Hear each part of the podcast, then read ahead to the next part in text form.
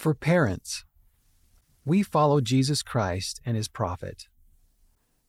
Dear parents, God blesses us with a living prophet to receive revelation and guide his church on the earth.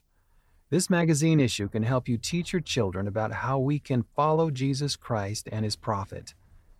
You can also use the ideas below to help you start discussions about temple work and the importance of family councils. Gospel Discussions Following the Prophet. Read a few quotes from Elder Holland's article on page 4 about following the prophet. Invite your children to share how they choose to follow the Lord and his prophets. You could even sing Follow the Prophet, Children's Songbook, page 110 to 111, together as a family. Counseling Together. The article on page 40 can help you learn more about God's pattern of councils.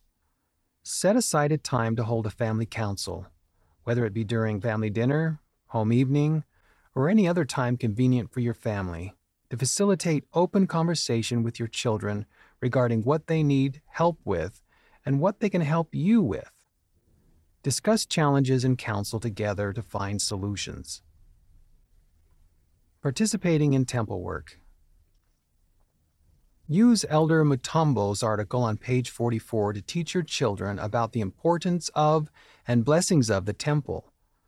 Using Family Search, work together as a family to research your family history and, if possible, find names to take to the temple.